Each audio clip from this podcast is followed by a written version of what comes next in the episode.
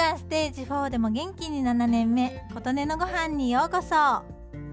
夫はお盆休みということで9連休ですが雨続きの上外出自粛とのことで行くところもありません。でも近くの温泉施設の回数券の使用期限が切れてしまうとのことで行ってきました。幸い温泉施設はコロナ対策をした上で営業されていました。普段は夫が休日に行っていますが時々私も行ったりします。家から歩いて5分もかからないというお手軽さ。天然温泉だというのに回数券を買うと1回あたり450円ほどで入れます。洗い場が4人分とお風呂とサウナ水風呂がありこじんまりしていますがきれいにされていて清潔感があります。いろいろなところに住んできましたが日本ってどこでも温泉がありますよね。どこに住んでも割と近くに入浴施設がありました。埼玉県に住んでいた時には車で5分ほど自転車でもすぐ行かれる距離に天然温泉の入浴施設がありそこもよく行きました。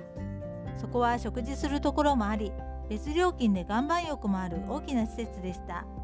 そちらは回数券を買えば1回620円ほどでした。東京では車で10分ほど自転車でも行かれる距離に天然温泉施設がありましたがそちらはおそらくタオルなどもセットになっているような大きな施設で1回1000円を超えるようなちょっとお高いところだったので行ったことはありませんが東京でも温泉って出るんですよね。今回行った温泉施設では女性の方は今まで行った限りではサウナに1人人がいつもいますがお風呂の方は私1人という感じで快適です。私はこちらの施設で十分です。夫はサウナに入りたい派なのでこちらの施設では3人以上になるとちょっと狭いとのことで午後早めに行かないと3人になってしまうことがあるのでそこだけが難点とのことですが何しろ近いしリーズナブルなので結構気に入っているようです。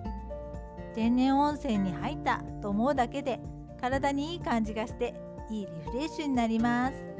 ということで今回は天然温泉についてでした。あなたの元気を祈っています琴音のありがとうが届きますように。